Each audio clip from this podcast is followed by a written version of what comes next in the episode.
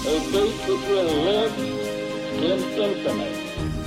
We hold these truths to be self-evident. that all men are created equal. War has at all times called for the fortitude of women. I regard myself as a soldier, though a soldier of peace. The Eagle has landed. Welcome to the Today in History podcast, where you learn about an event that occurred today, March 17th, from history. Today's episode is titled, Golda Meir elected as Israel's first female prime minister.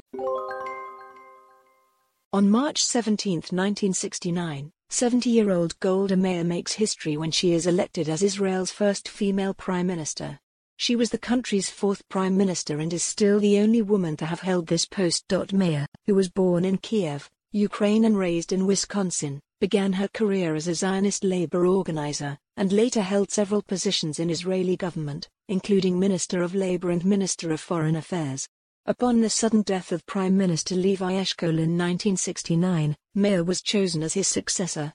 During her tenure, Meir gained a reputation as a savvy diplomat.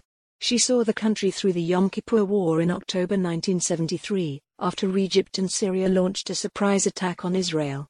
Although Israel was victorious, over 2,500 Israelis died, and many criticized the government for a lack of preparedness. Due in part to her age and ailing health, Meir resigned in October 1974.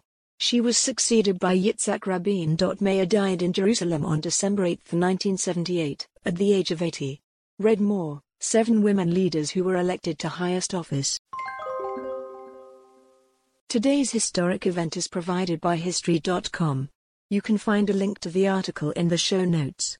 Help support the podcast by rating us on your favorite podcatcher, or support it on Patreon by visiting patreon.com slash autopod. Thanks, and tune in tomorrow for an all-new episode of Today in History.